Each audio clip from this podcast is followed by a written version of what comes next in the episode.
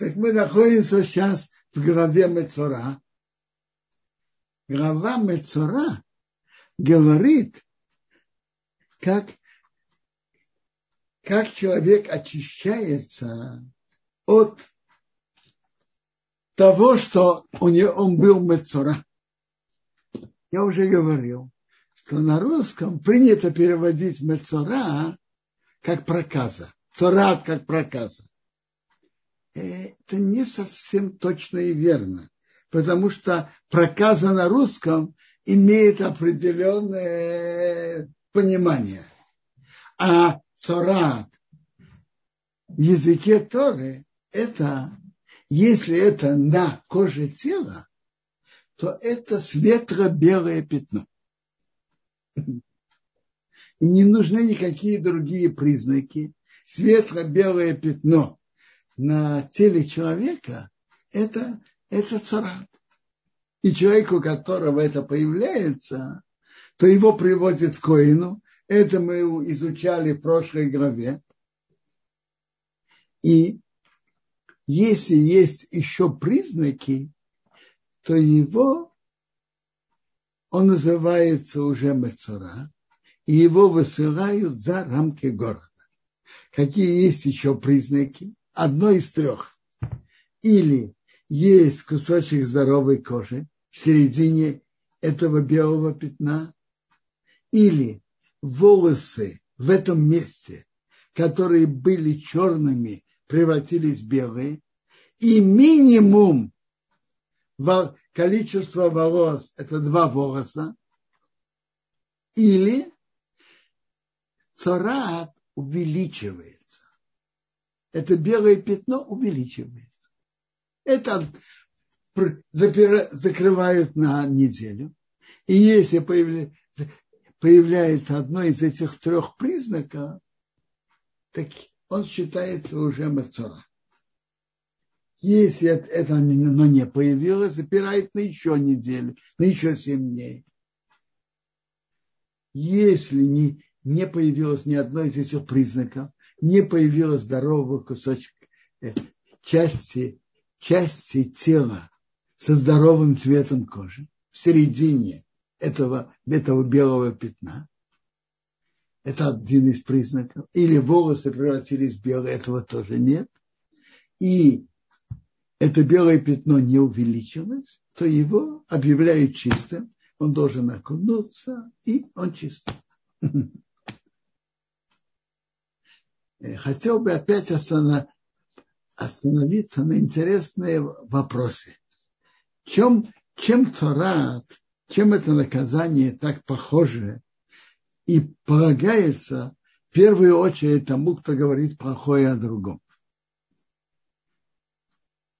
Ну, во-первых, я, это я уже говорил на прош... неделю назад. Я говорил, что его изолирует, его высылают за пределы города. И полезнее для него и для окружающих, что он изолирован, и он, и он не сможет сделать, создавать конфликты и обиды между людьми, между друзьями и между мужем и женой. Я слышал от товарища интересное объяснение, почему так и приходит именно наказание в этой форме. Эта форма как раз подходит тому, что он делал. Ведь написано, что тот, которого, которого есть цурат, его посылают кому? Коину. И Коин, как он говорит, его слово решает, решает статус этого человека. Слово Коина. Пока Коин ему не сказал, ты не, Тамей, ты не чист, он еще, он еще чист. С момента, что Коин ему сказал, ты не чист, он становится мецора. Это очень похоже, подходит к, к, к тому, что мы, к тому, что этот человек делал. он говорил плохое о другом. Зачастую, когда человек говорит плохое о другом, его спрашивают, а почему ты говоришь это? Он говорит, а я что-то сделал? Я ведь только сказал.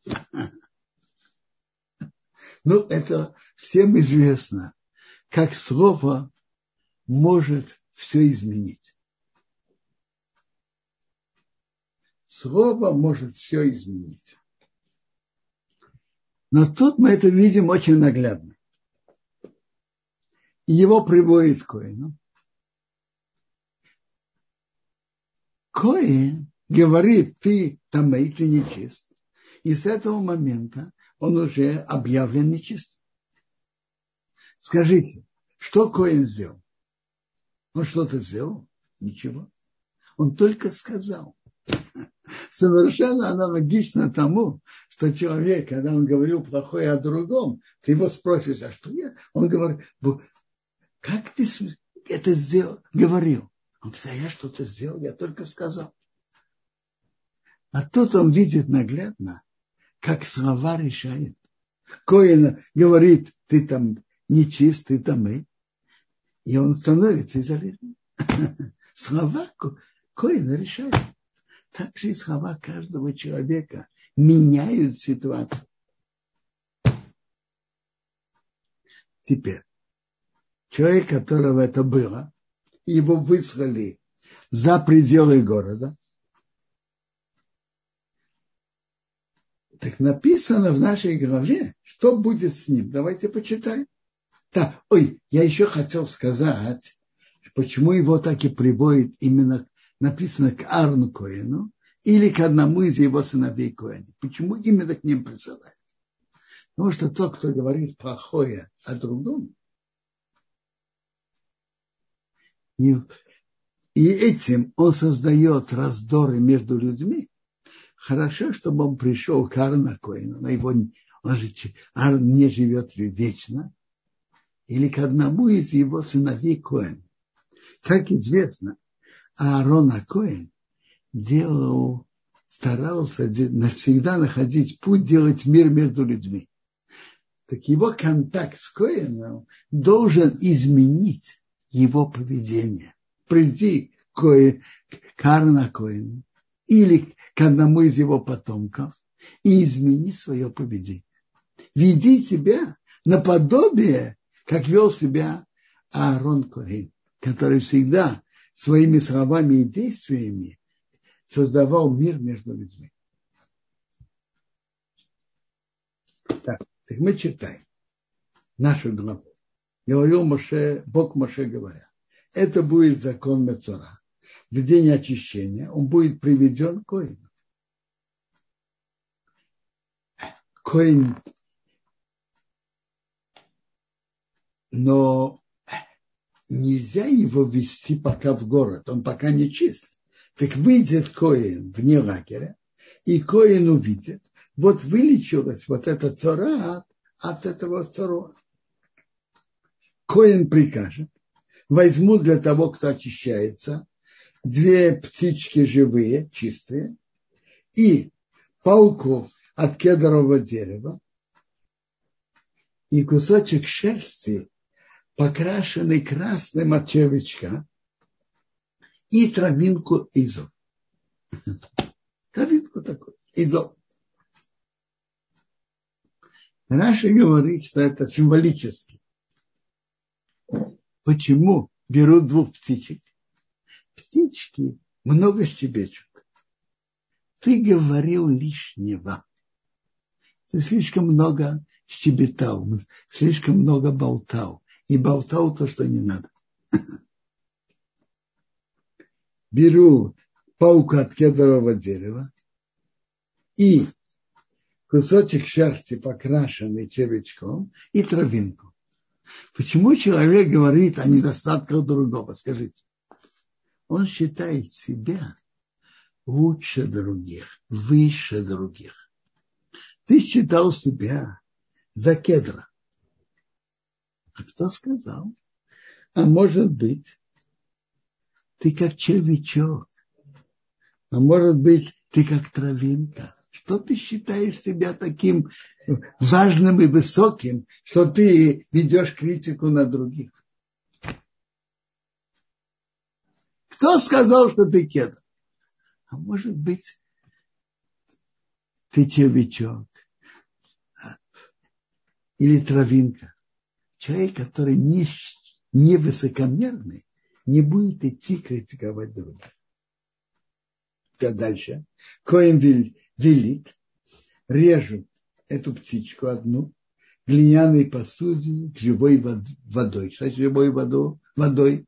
В глиняной посуде набирают воду от родника. И потом берут одну из этих, из этих двух птичек и режут, чтобы кровь капала на эту воду, родниковую воду. Живую птичку он берет ее, и палку кедрового дерева, и кусочек шерсти, покрашенный красным, и травинку, он их окунает, и живую птичку тоже окунает отдельно в крови зарезанной птички, которая зарезана на родниковую воду. Он брызнет на очищающегося от цора семь раз. Возможно, по-видимому, это имеет отношение к тому, мы говорили на прошлом уроке, цоцарат приходит из, из семи причин. Так брызгает семь раз, на него брызгает, и очищает его, и а отсылают эту живую птичку в поле. Живую птичку отсылают в поле. В чем тут символ? Символ такой. Берут две птички. Одну режут, а другую отсылают в поле. Человек, которого был на нем была царат, и она вылечилась, по-видимому, он понял свою ошибку. Он понял, что плохо и нельзя говорить плохое о других. И он принял решение исправить свое поведение. Больше не говорить о других. Плохое. Очень хорошо. Но вы знаете, что решение человека бывает разное. Бывает решение, которое у него навсегда. Он принял и, как говорят, завязал. Все. Больше он этого делать не будет. А бывает решение кратковременное. Решение на какое-то короткое время. А потом он возвращается к своему прошлому поведению. Так вопрос такой. Если ты твердо решил и больше не будешь говорить плохое о других, то точно так же, как птичка, которую зарезали, и она мертвая, она живой не станет. Также царат, который у тебя была, никогда к тебе не вернется. Как мертвая птичка умерла, она живой не станет. Так же цара тебе никогда не вернется. А вот если ты, твое решение кратковременное, ты пока не будешь говорить плохое, чтобы ты знал, что есть и вторая птичка, которую отослали в поле, живая птичка, ее отослали, но она в любой момент она в любой момент может вернуться. Так чтобы ты знал и понимал, от твоего дальнейшего поведения зависит твое будущее. Если ты больше никогда не будешь говорить плохое, то она к тебе, цара тебе никогда не вернется. А если это только кратковременный перерыв, и ты будешь продолжать говорить плохое о других, есть и вторая птичка, которая улетела, и она в любой момент может вернуться. Этот комментарий пишет Балатурин, и это Медраж. Ну, дальше есть целый порядок очищения его. Он окунается, одежда его окун... надо окунуть. Он должен побрить все свои волосы, окунуться, быть вне палатки семь дней, а на седьмой день опять побрить все волосы. И опять э, окунуться, окунуть одежды и помыть свое тело в воде, и тогда он очистится. Это в седьмой день. То есть он делает, он дважды, его бреют дважды. Сразу бреют, и потом на седьмой день. А на восьмой день он приносит три жертвы. Приносит три жертвы. И есть, который пишет специальную форму, как его очищают. Тут три жертвы.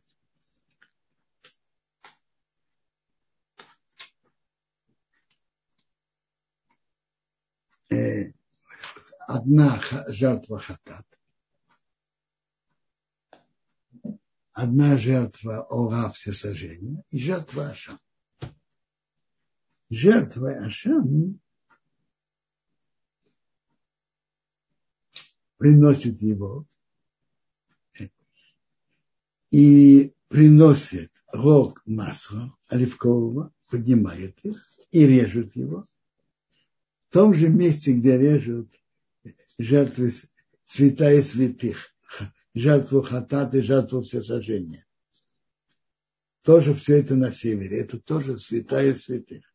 И он берет от крови это, этой жертвы и ложит на уши, на среднюю э, э, часть уха, правую, на правый палец правой руки и на большой палец правой руки и большой палец правой ноги.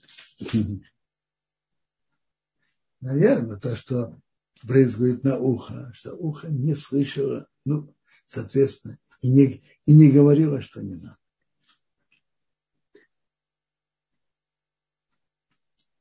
Потом Коин берет из масла, рог масла, правой рукой, льет на левую руку и окунает и опять из масла он тоже его брызгает семь раз перед Богом. А от остатка он да, точно так же, как от крови.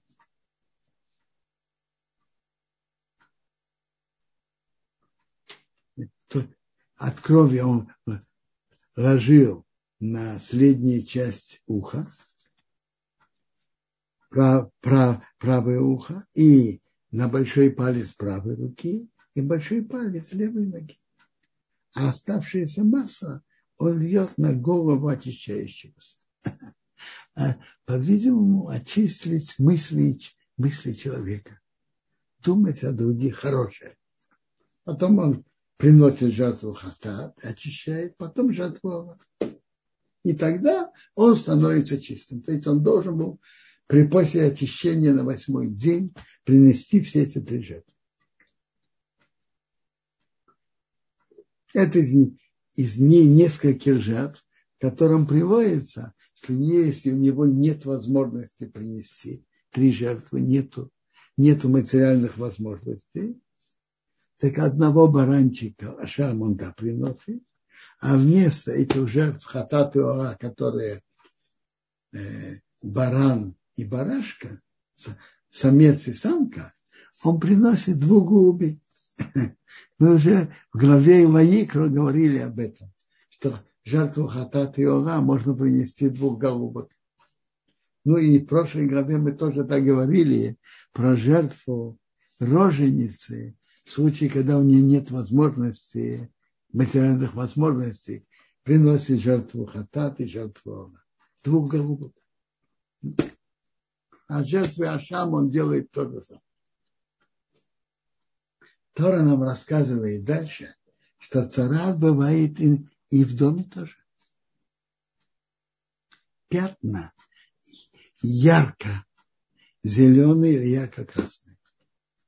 И тоже зовут Коина, и слова Коина все решают. И там есть тоже правило, как э, дом становится нечистым. И приводится интересный закон, что перед тем, как приходит Коин, вытаскивают все предметы из дома. Почему? Чтобы это не стало нечистым. А как мы уже говорили, слова Коина все решает. И есть правило, как э, Коин смотрит, запирает на 7 дней, еще раз на 7 дней, если надо еще на 7 дней. Бывает случаи, что вынимают камни и глину в том месте, где был нега, и ложат новые камни, новые глины. Новые камни, новые э, э, э, части из дерева и землю. И ложат новые.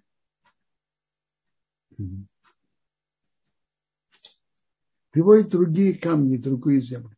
И замазывают. И если после этого нега возвращается, то разламывают весь дом. А, е, а если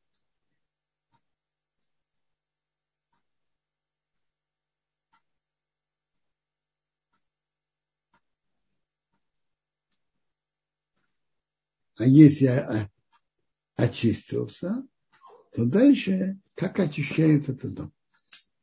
То же самое, как Мацара очищает. Это законы, которые тут.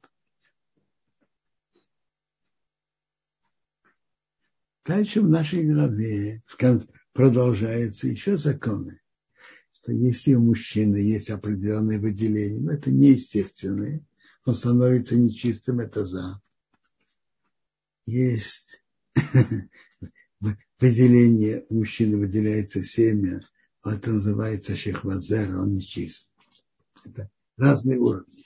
Зав – это неестественное выделение. Это что-то не, нездоровое явление. И это, это зав.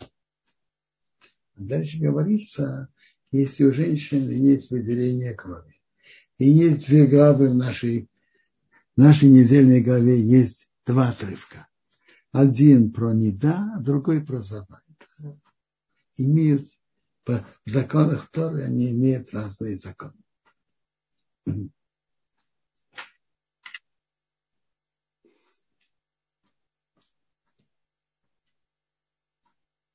Из текста который видно, что не да, это естественное выделение, а зава неестественное. И для очищения она приносит, если это было у нее три дня подряд, в эти такие дни, которые зава, в определенные 11 дней, три дня подряд, то она считает семь чистых дней и приносит двух голубок в жертву, чтобы она полностью очистилась и могла есть куски от жертвы. И могла заходить в храм до места, где, где женщины могут зайти. Ну, если есть вопросы по недельной главе, пожалуйста. Удара, спасибо большое. Есть вопрос, участник спрашивает, в 15 30 сказано, что женщина приносит жертву хатат после месячных. В чем ее грех, что надо приносить жертву хатат? Послушайте, из того, что я говорил, можно увидеть ответ на ваш вопрос. Я же говорил так, что есть два отдельных отрывка. Есть обычная менструация у женщины, это естественно. Ну, это естественно. И когда женщина видит естественную менструацию, то она не должна приносить никакой, никакой жертвы. А вот если она видела, э, если видит до 7 дней, то это нормально естественно. А, а если потом она видит э, три дня подряд, в 11 дней после этого, это уже неестественно. И, по, и именно потому, что это неестественно, она приносит жертву. На обычной менструации женщина не должна приносить жертву. Ответ ясен.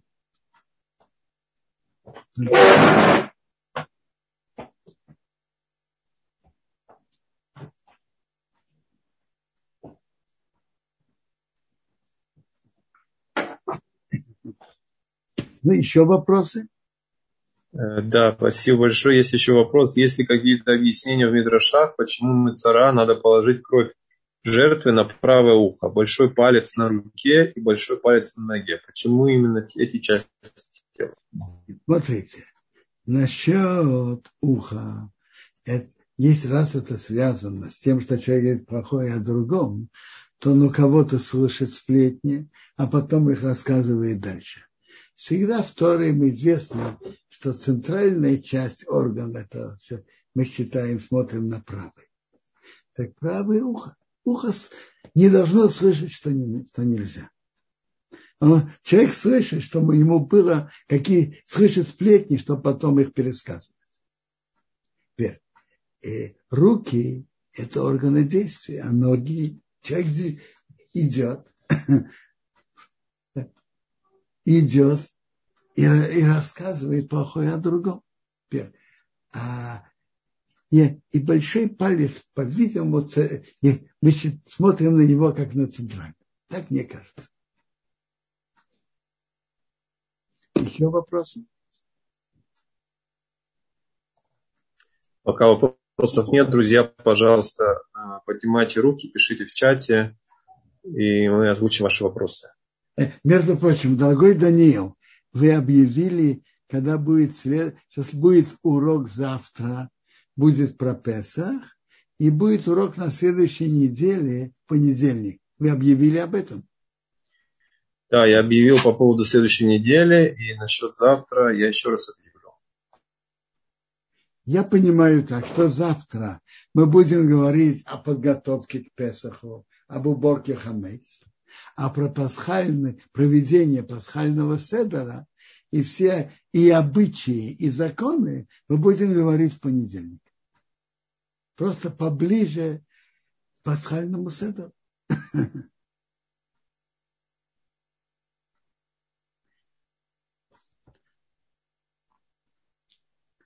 Я могу продолжать. Смотрите. Тут мы видим в Торе, насколько Тора обращает внимание, и какое наказание приходит на того, кто говорит... Можно спросить вопрос? Можно. Э, спасибо большое за урок. Э, я хотел спросить, вот по вашему последнему вопросу насчет у женщины, если, значит, необычное э, кровоистечение, то тогда она только приносит жертву хатат. Так из этого можно сделать вывод, что необычное изделение, это какая-то есть вина в это, у нее в этом? Не знаю, обязательно ли вина, но это что-то неестественное, может быть, как болезнь или что. Это что-то не, ненормальное, неестественное. Ну, может быть, если что-то не, неестественно, то, может быть, какая-то вина тоже есть. Я, я не уверен, что это именно как, именно как вина. Но это неестественно. Это то, что пишут комментаторы. Спасибо большое. Так э, вопрос, почему Тора так обратила внимание особенно на то, на за, за не говорить плохое о другом. И есть на это специальный запрет в Торе. И мы видим, что за это человек получает такое наказание, что он становится мецора привыкли на русском переводить проказы, я уже сказал, что это не совсем, не совсем точный перевод. Или совсем не точно. Э, почему Тора так обратила внимание, что на э, строгость запрета говорить плохое о другом? Почему? Есть несколько сторон этого вопроса. Об одном мы говорили на прошлом уроке, а можно сказать еще сторону этого вопроса.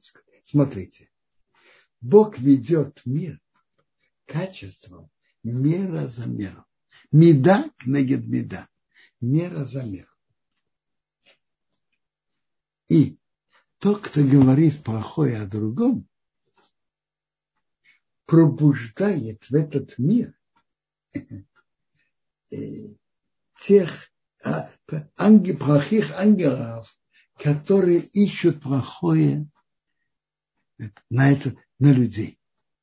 То, что человек делает, пробуждает подобные духовные силы. И он пробуждает духовные, кто говорит плохое о другом еврее, пробуждает духовные силы, которые ищут плохое. И этим он приносит вред всему миру. То, что человек делает, пробуждает подобные духовные силы. Он говорит хорошее, пробуждает силы, которые ищут хорошее. Говорит плохое, пробуждает духовные силы, которые говорят, ищут плохое на, на людей.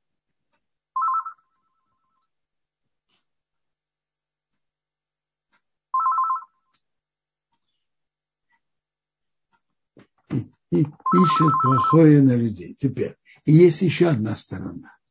Бог, как я уже сказал, да.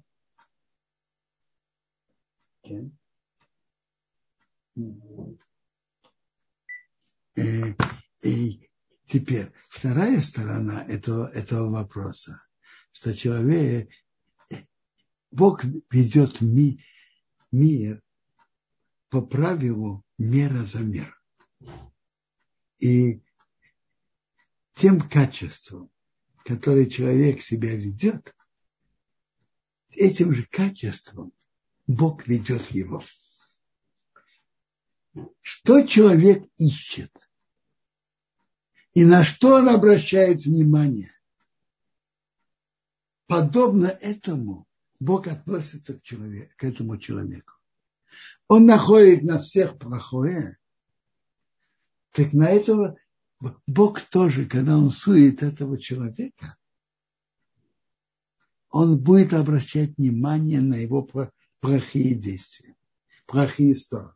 У каждого из нас есть хорошие стороны, и, к сожалению, и нехорошие тоже есть.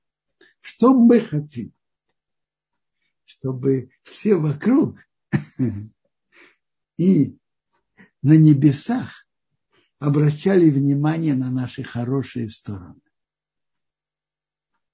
А на нехорошие стороны поменьше обращали внимание. Правильно? А человек, который говорит плохое о другом, он пробуждает с небес подобное, подобное же отношение к нему. Обращать внимание на его плохие стороны.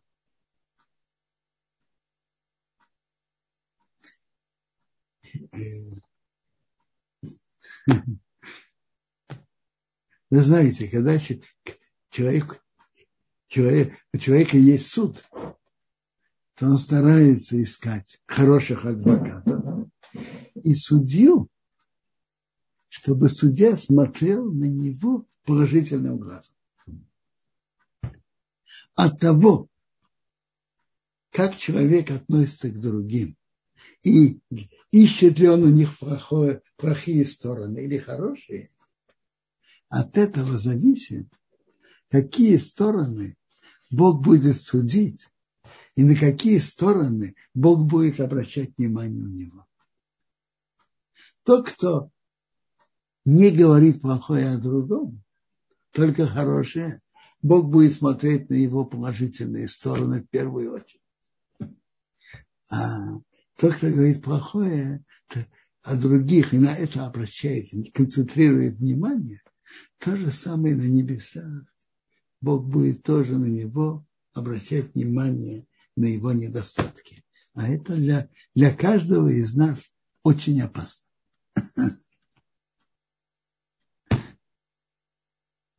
Как, на что человек обращает внимание, о чем он говорит, на хорошее или на плохое, подобному этому на неб...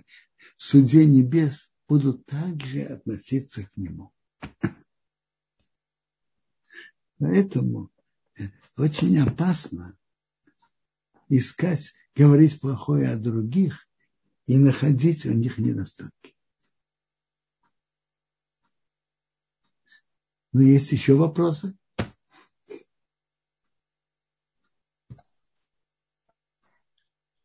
Рад Квадрат, вы имеете в виду э, находить недостатки, чтобы пересказывать о них другим людям или вообще находить недостатки? Смотрите, человек то, что он видит, видит. Как он оценивает, оценивает. Я говорю о том, что человек говорит. Смотрите, человек не должен быть дураком, он должен смотреть открытыми глазами. Я говорю о том, что человек говорит. Насколько он говорит о недостатках у других, соответственно, этому также на небесах на него смотрят.